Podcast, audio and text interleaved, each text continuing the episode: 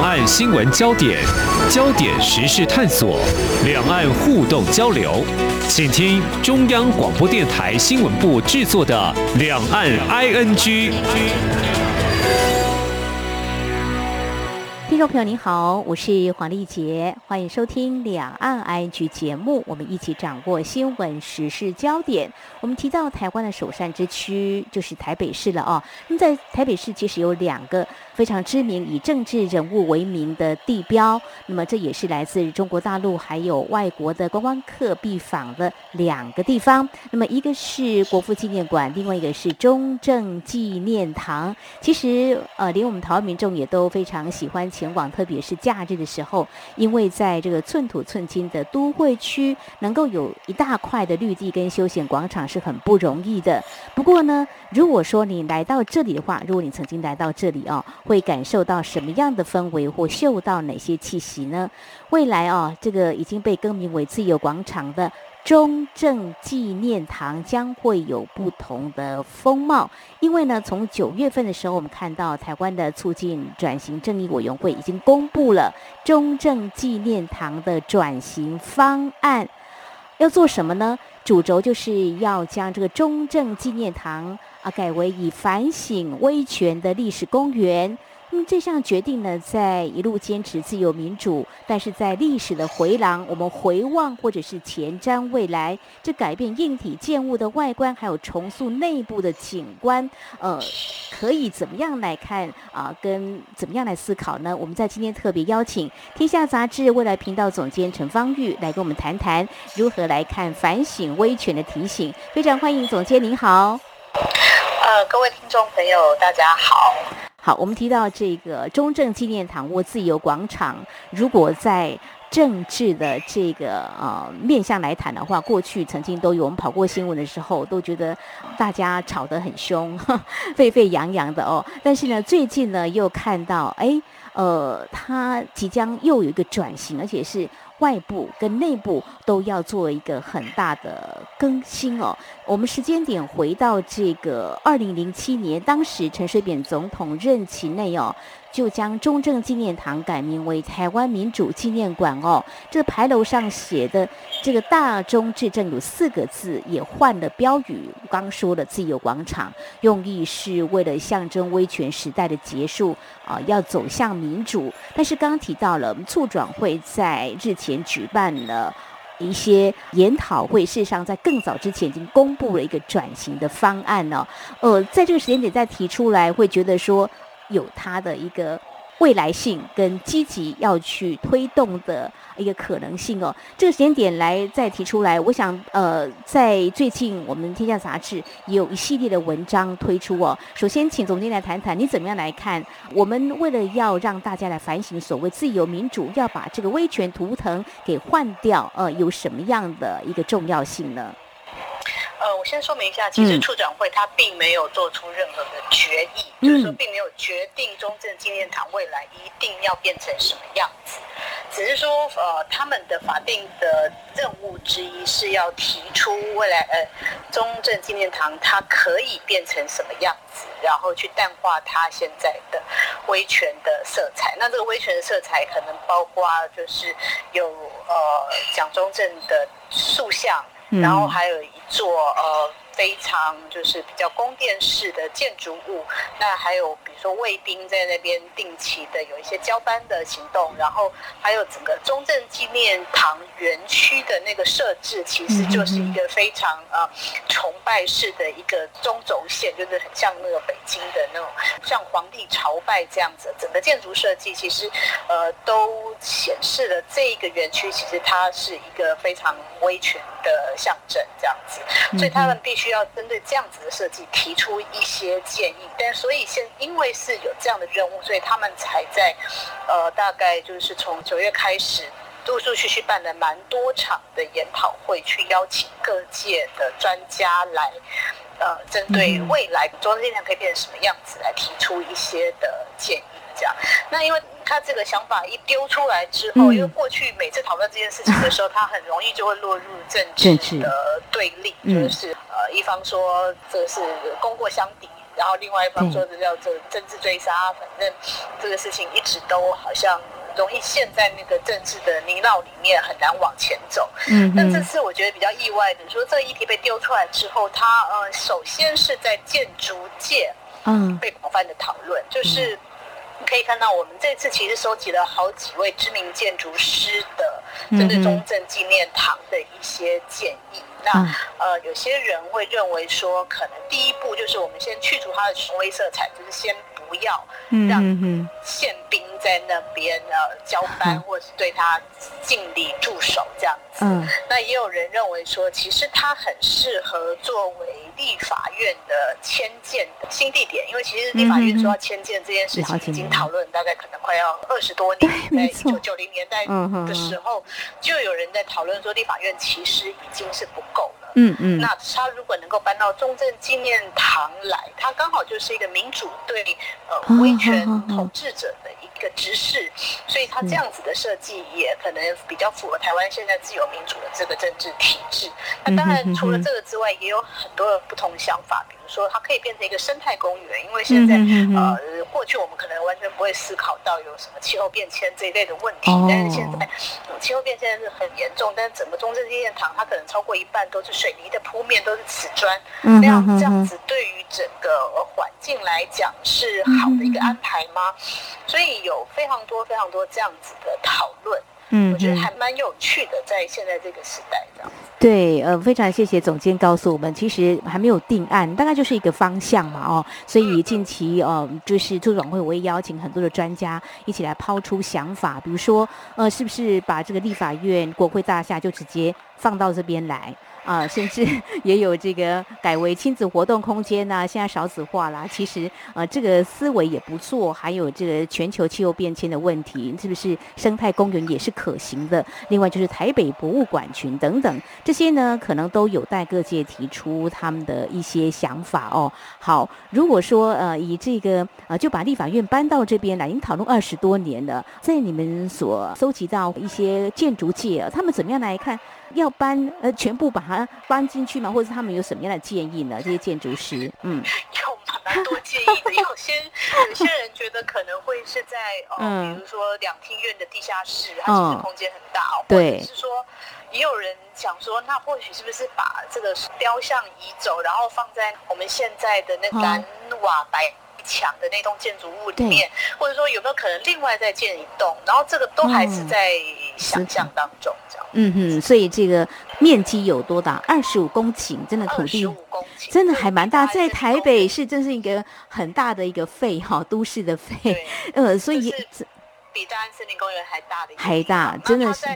它在过去就从日治时代一直它都是一个军营，可是它到了一九七零年代的时候，一度被规划成是一个经贸园。区，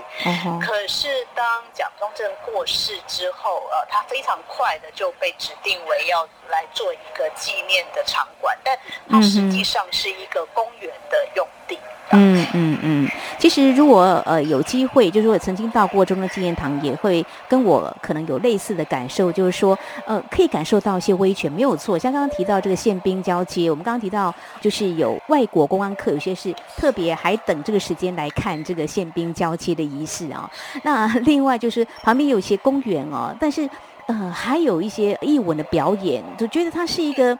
包容并蓄，什么样都可以容纳在这个空间。但是现在就是说，促转会有一个想法啦，就是这威权要打破了哦。但是我又觉得，有时候历史这个东西哦，就是让它停留在那个地方，有时候也是唤醒你历史所走过的痕迹。那你可以用什么样的角度去思考，也是另外一种。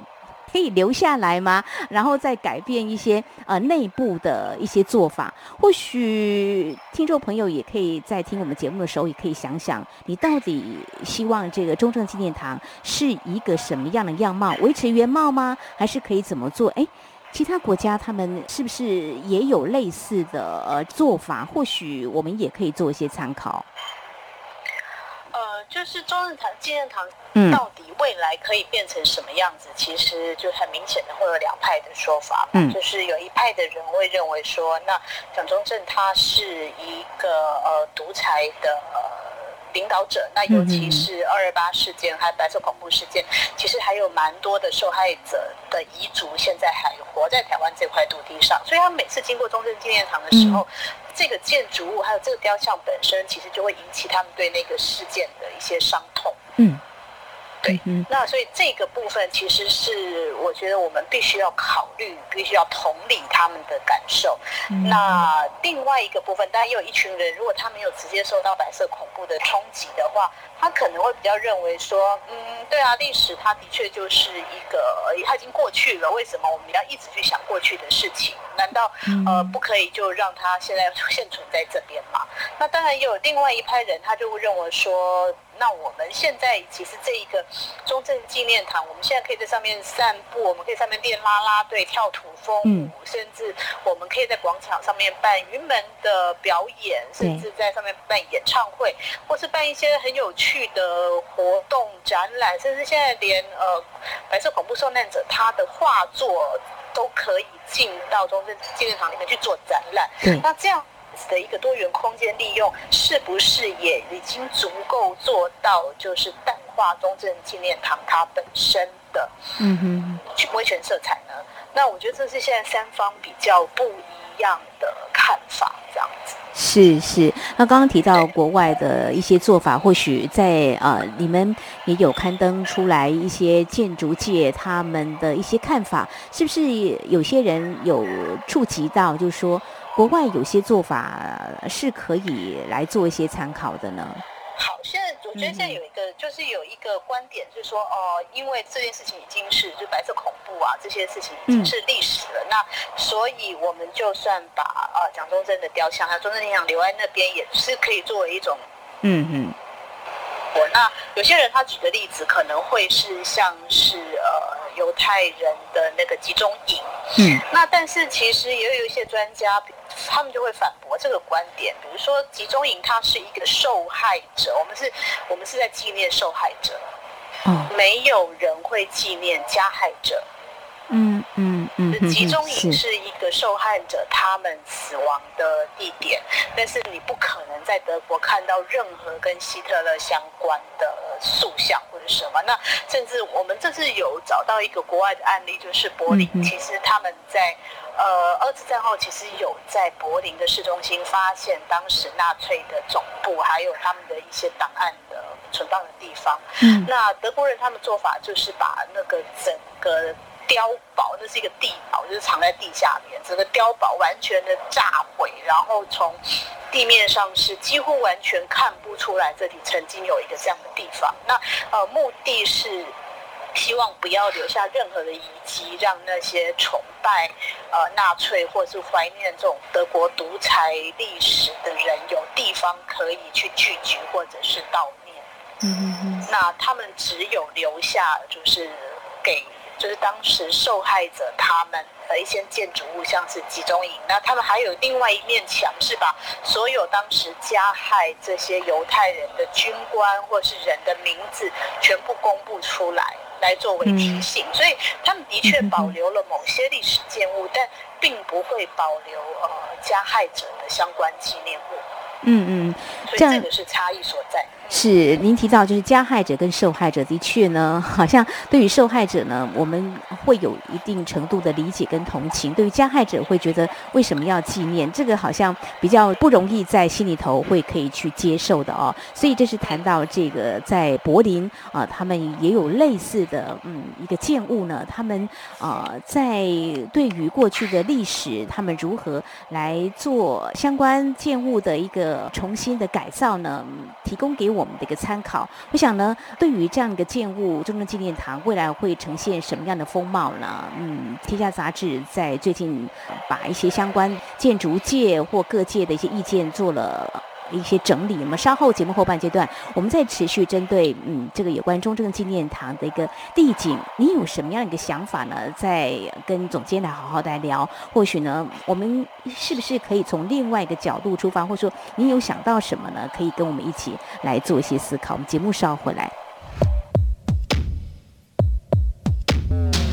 今天的新闻就是明天的历史探索两岸间的焦点时事尽在两岸 ing 节目。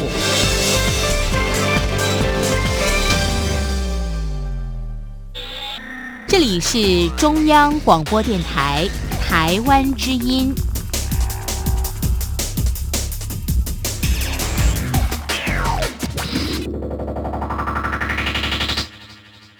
这里是中央广播电台，听众朋友继续收听的节目是《两岸 I G》。我们在今天节目当中邀请到《天下杂志》未来频道总监陈芳玉。那么在今天呢，我们一起来聊聊，就是位在台北市的中正纪念堂。嗯，在。日前呢，嗯，透过这个促转会已经对外公布未来的转型方案，最近也紧锣密鼓呢开了很多的这研讨会，大家来呃想一想未来的中正纪念堂要改变过去这个威权的形象，内部外观要怎么样来改变？这么一块大的面积二十五公顷，该怎么样好好的来利用哦？好，我们刚刚提到就是说，呃，我们天下杂志也让一些专家，特别是建筑界，他们都抛出了一些想法。哦，那不晓得呃，在位在台北市这样一块地方，促转会，我们知道它的明年的这个阶段性任务好像就暂时画下句点了。哇，这样的一个讨论最近开始的哦，总监呢，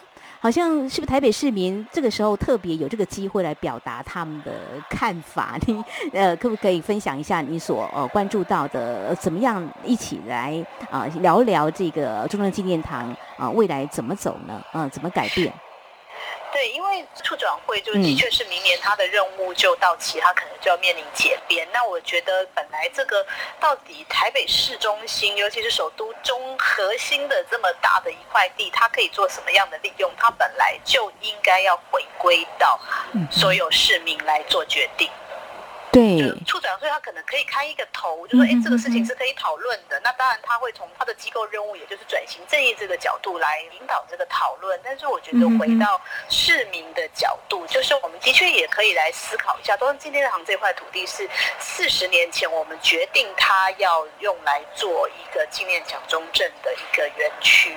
那四十年后，整个台湾台北。我们的环境也面临很大的挑战，城市城市也有很多的新的议题出现。那未来这块地有没有更好的利用方式？让它比变成呃国会啊，或者是变成一个绿绿色生态公园，或者它变成一个呃什么样，甚至变成国家一廊。那我觉得这个事情，它就是应该回到市民一起来讨论，毕竟这是一个公民社会嘛。那我觉得另外一个很巧的时间点，就是明年我们也要选出新的台北市长，没有错。嗯，那我觉得这个或许也是现在有意参选市长的几位呃参选人，他们应该要来表达他们对于这一块司华土地有没有一些新的。规划的时间这样子。嗯嗯嗯嗯，提到呃一个重点，就是说促转会呃算是中央的嘛哈，成立一个临时的机关，但是他在明年的时候就会解编了哦。那接下来会怎么走？如果说到时候呃只走到某个部分的话，就停下脚步吗？所以呢，重点好像重担放在未来的台北市长了哈。那到底要不要承接哦？因为土地是位在台北市，所以。应该是开放大家共同来讨论，是台湾每个地方，还是说在台北市市民可以来参与这样的讨论，或应该要发表他们的看法？我觉得其实是应该是每所有的台湾人民都可以表达他的意见，因为说虽然这块土地它是在台北市市中心，它当然它跟台北市民的生活起居最息息相关，但是它当然它也是台湾的首都台北市的一块很重要的土。地，那所以你去看国外其他的城市，尤其是首都，其实他们都有一些特殊的规划，包括它的一些场馆的设置。其实它在某个程度上也象征了这个国家，它在面对全世界的时候，它想要展现什么样的价值。嗯哼哼，就是你去看美国华盛顿特区，他们其实，呃，谁的纪念碑可以放在那边，然后他们要纪念谁，然后整个坐落的顺序什么，其实也就是在对外说一个美国的故事。那我们要怎么对别人说一个台湾的故事？我们要把什么样的东西放在呃首都的核心里面？我觉得这就是全台湾人可以一起决定的事情了。哦，这个如果让大家可以来发表一些意见看法做决定。当然很好，可是可能在台湾的我们好像不太习惯哈，一般都是 可能 市市长、县市首长做决定，或是你是什么首长？呃，我拍板定案，或是跟议员们讨论之后，或开了几场公听会之后，就拍板定案哦。这个，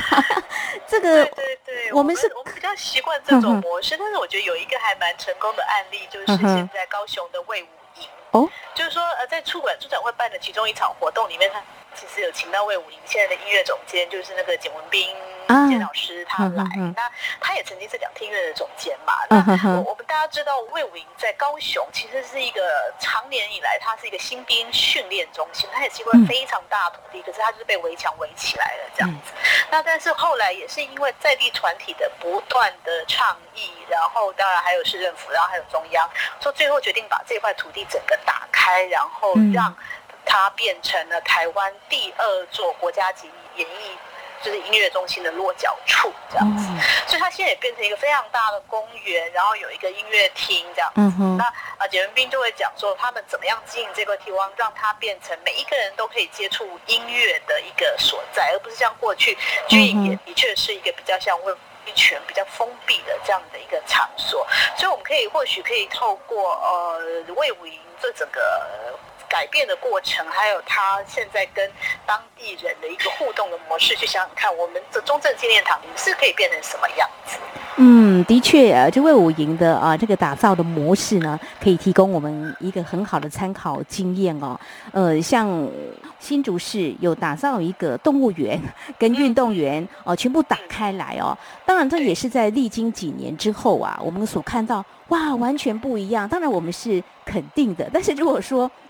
打造的不好的话呢，就会失望，当然就会反映到选票。所以我觉得说，如果在过程当中啊，不是只有专家或学者他们的意见，民众也可以来参与的话，哇，那真的是大家一起来完成，嗯，这个应该它的意义非凡哦。所以像魏武营的这样一个模式，它当初是有纳进这个民众的一些建议跟看法吗？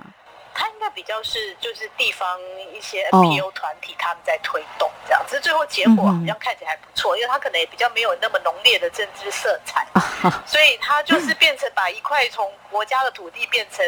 附近所有人都可以曾去的土地，所以当然是可能大家就会比较皆大欢喜一点这样。但是中正纪念堂它显然有，它当然有一些政治色彩这样子，所以我觉得这个讨论的过程可能要花更久的时间。就像现在美国，其实我们这次在这个研讨会里面，其实也听到一个从美国回来的那个侯志仁侯教授，他也提到说，呃，其实美国也长期以来会有种族冲突的问题嘛。那去年其实大家最熟悉的就是那个呃，有一个黑人他被。警察就是跪在脖子上，最后致死这样子。那这个事情当然就在美国掀起了更大的种族冲突。那这也使得在维吉尼亚州，呃，他们在中心的那个最大的那个城市，他们本来中间有一座是纪念当时呃南方就是主张蓄奴的那一方的李将军的一个铜像。嗯，那也因为这个大家就是整个对于这种的种族冲突的议题再度又风起云涌起来，所以这个事情就让。呃，不管是民众或是他的市政府，就决定说，那我们要把这样的雕像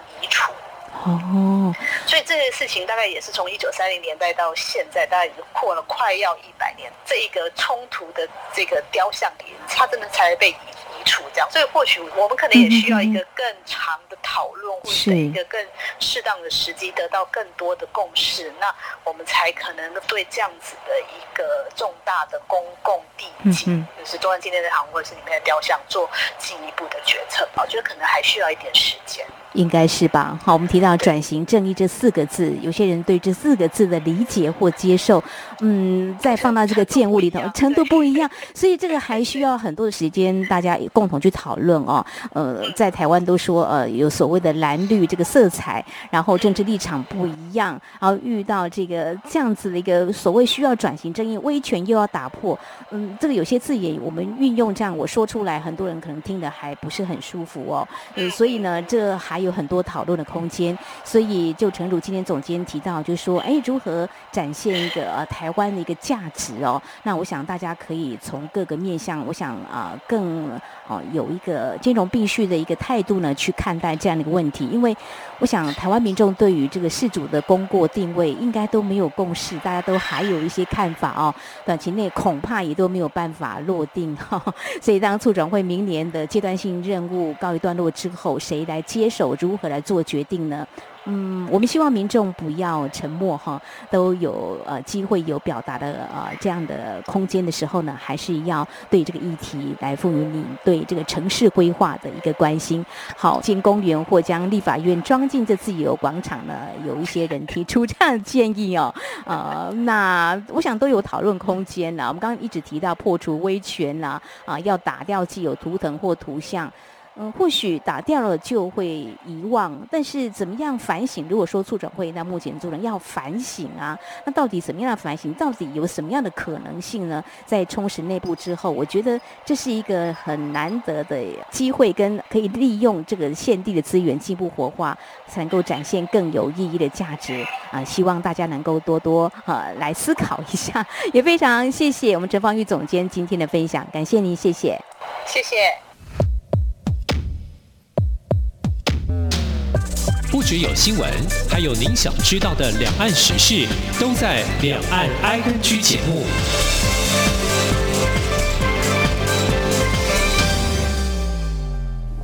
好，那么以上就是在今天我们所探讨的焦点议题，就是中正纪念堂要破除威权，到底未来可以有什么样的一个公共空间的打造呢？大家不妨想一想。好，我们持续呢在节目尾声呢有几个焦点新闻提供给您，包括英国《金融时报》有数十处的国际分社记者、昔日年度风云女性，还有读者，他们合作整理出一份二十五人的名单，将蔡英文总统列为二零二一年。二十五位最具影响力女性之一。那么，《金融时报》呢，还邀请了前英国广播公司中国新闻主编葛瑞希撰写介绍词，文中赞扬了蔡总统在二零二一年体现了面对挑战仍坚守民主的韧性，冷静引导国家度过处于威权与民主之间地缘政治断层线上的危险。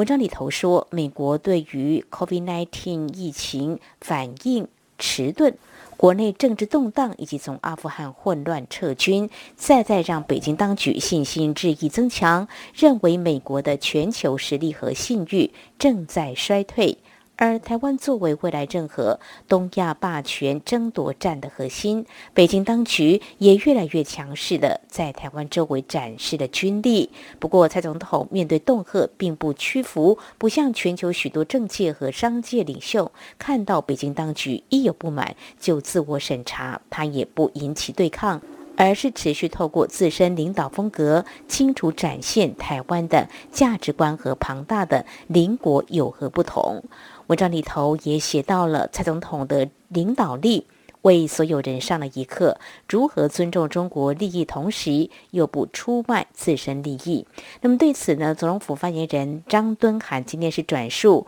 蔡总统认为，总统代表的不是个人，而是国家；有影响力的不是他个人，而是台湾。总统也特别感谢全体国人团结努力，因为台湾人民的坚韧，再次挺过了疫情的挑战，并坚定的在民主防卫的最前沿守。护民主自由的生活方式，因为全体国人的团结努力，向全世界展现台湾是区域和平稳定的贡献者，也是全球经贸的可靠伙伴。